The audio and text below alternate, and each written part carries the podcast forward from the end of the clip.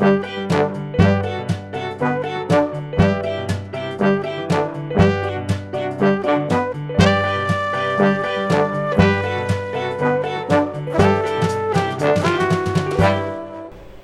ดีค่ะ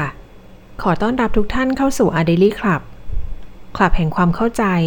ระหว่างผู้สูงวัยและลูกหลาน ดิฉันอุ้มนิตินุษนุนาคานะคะ วันนี้มาพบกับทุกท่านค่ะใน EP ที่ 10 ในชื่อตอนที่ว่าโควิด -19 ใน Blue Zone ในช่วงเวลานี้นะคะ สถานการณ์ของโควิด -19 เนี่ยก็เริ่มจะคลี่คลายแล้ว การล็อกดาวน์ต่างๆ ก็เริ่มจะผ่อนปรนลงนะคะ เมื่อตอนเย็นค่ะดิฉันปั่นจักรยาน ผ่านสวนสาธารณะของหมู่บ้านนะคะ แล้วก็ได้เห็นหลาย ๆ ครอบครัวออกมาพักผ่อนกันที่สวนเยอะเลยทีเดียว ดิฉันขอย้อนกลับไปมองถึงสถานการณ์เมื่อเดือนที่แล้วสักนิดหนึ่งนะคะ เมื่อเดือนที่แล้วอะค่ะ ประเทศในโซนยุโรปอย่างอิตาลีเนี่ย มีผู้ติดเชื้อ 200,000 กว่าคน เสียชีวิตแล้ว 30,000 กว่าคนนะคะ แต่สิ่งที่น่าสนใจค่ะก็คือว่าที่อิตาลีเนี่ย มีพื้นที่ที่เรียกว่าบลูโซนอยู่ ซึ่งเป็นพื้นที่ที่ห่างไกลจากการระบาดของโควิด -19 นะคะ ถามว่าบลูโซนคืออะไรคะบลูโซนก็คือพื้นที่ 5 แห่งบนโลกที่มีประชากรที่มีอายุยืนที่สุด และมีสุขภาพที่ดีที่สุดนั่นเองค่ะ ล่าสุดนะคะดิฉันได้อ่านบทความของ forbes.com นะคะเขาเขียนบทความได้น่าสนใจค่ะ คือเขาได้ไปเจาะชีวิตผู้สูงอายุใน Blue Zone ท่ามกลางสถานการณ์การระบาดของโควิด -19 ในอิตาลี หนึ่งใน 5 พื้นที่ของ Blue Zone เนี่ยนะคะ ก็คือเกาะที่เก่าแก่ของอิตาลีค่ะ ที่ชื่อว่าซาร์ดิเนีย ซึ่งล้อมรอบไปด้วยทะเลเมดิเตอร์เรเนียน เกาะแห่งนี้นะคะ เป็นเกาะที่ใหญ่อันดับสองรองจากเกาะซิซิลีค่ะ มีประชากรในเกาะประมาณ1ล้าน7แสนคน ในช่วงที่ประเทศอิตาลีล็อกดาวน์นะคะ เนื่องจากมีการระบาดของโควิด -19 อย่างรวดเร็ว แล้วก็น่ากลัวในเมืองใหญ่ ๆ ของอิตาลี แต่สำหรับประชากรที่เกาะซาร์ดิเนียเนี่ยซึ่งส่วนใหญ่เป็นผู้สูงอายุ ยังคงใช้ชีวิตอย่างปกติในบ้านนะคะ อย่างคุณยายมาเรียซีรอนนะคะวัย 87 ปี และสามีของเธอค่ะ คุณตาจิอันนี่แอนเดรียเมเลสนะคะวัย 93 ปีคู่นี้ ต้องเก็บตัวอยู่กับบ้าน ตั้งแต่วันที่ 9 มีนาคมในช่วงที่มีการระบาดสูง ในเมืองท่องเที่ยวที่โด่งดังนะคะ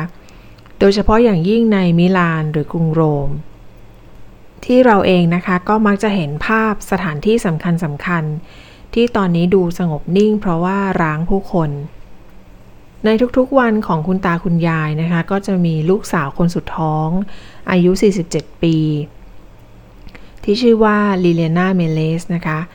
ลูกสาวก็จะออกไปซื้ออาหารแล้วก็ของใช้จำเป็นมาให้พ่อกับแม่ของเธอ เธอกล่าวกับฟรอปส์ค่ะว่า แม่ของเธอนะคะบอกว่าอย่าได้กังวลไปเลย เราผ่านช่วงเวลาที่ยากลำบากมาแล้วหลายครั้ง และครั้งนี้เราก็จะผ่านมันไปได้คำพูดของแม่ทำให้ฉันและญาติญาติเข้มแข็งในช่วงเวลาที่จิตใจเราอ่อนแอ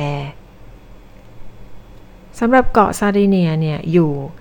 ทางชายฝั่งตะวันออกของอิตาลี อยู่ห่างจากมิลานนะคะไปประมาณ 470 ไมล์หรือประมาณ 756 กิโลเมตรค่ะ โดยการที่เป็นเกาะนะคะ แล้วก็มีน้ำล้อมรอบเนี่ย จึงทำให้ที่นี่เนี่ยค่ะ ได้รับการป้องกันจากการแพร่กระจายของเชื้อไวรัส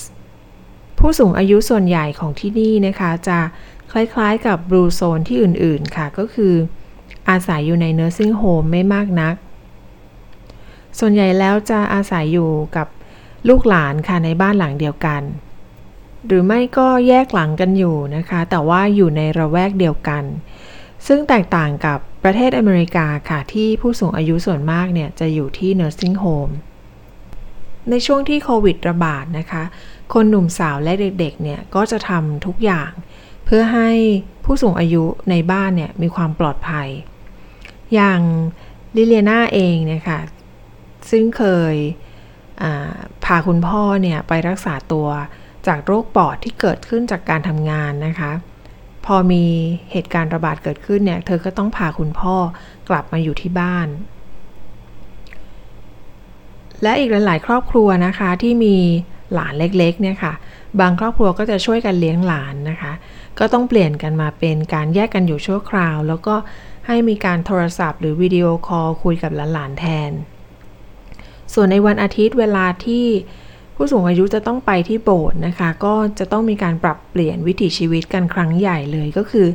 แทนที่จะไปที่โบสถ์กับผู้เข้าร่วม การประชุมกลางแจ้ง แล้วจึงรับประทานอาหารร่วมกันในวันหยุดของครอบครัวเนี่ย ก็จะต้องเปลี่ยนมาเป็นการแบ่งอาหารที่ทำแล้วอะค่ะ แล้วก็นำไปแจกจ่ายตามบ้านของสมาชิกต่างๆ เพื่อเป็นการแบ่งปันกันในวันหยุด ล่าสุดนะคะ The Telegraph ก็รายงานว่าสำหรับนักท่องเที่ยวที่จะมาเยือนเกาะซาร์ดิเนียแห่งนี้เนี่ย จะต้องมีพาสปอร์ตสุขภาพนำมาแสดงนะคะ หรือ health passport นะคะ นำมาเป็นบัตรผ่านสำหรับการมาเยือนในเดือนมิถุนายน หรือว่าเป็นหน้าร้อนของอิตาลีค่ะ โดยในพาสปอร์ตสุขภาพเนี่ยจะต้องมีผลตรวจนะคะว่า นักท่องเที่ยวจะต้องไม่เป็นผู้ติดเชื้อโควิดนะคะแล้วก็ที่เป็นแบบนี้เนี่ยเพราะว่าเขาต้องการสร้างความปลอดภัยให้กับผู้สูงอายุ แล้วก็ครอบครัวที่อาศัยอยู่ในพื้นที่แห่งนี้อเดดี้ขับนะคะ ก็ขอเป็นกำลังใจให้ผู้สูงวัยทุกท่าน ที่ต้องเก็บตัวอยู่กับบ้านนะคะ ถ้าสถานการณ์นี้คลี่คลายเมื่อไหร่เราก็คงได้ใช้ชีวิตตามปกติอีกครั้ง และสำหรับในตอนต่อๆไปค่ะ เราจะนำเสนอเคล็ดลับในการใช้ชีวิตให้มีอายุยืนยาวในบลูโซนเพื่อเราจะได้นำมาปรับใช้กับการใช้ชีวิตของเราได้ค่ะ แล้วกลับมาพบกับ a d e l y Club ได้ใหม่ในตอนหน้าสำหรับวันนี้ สวัสดีค่ะ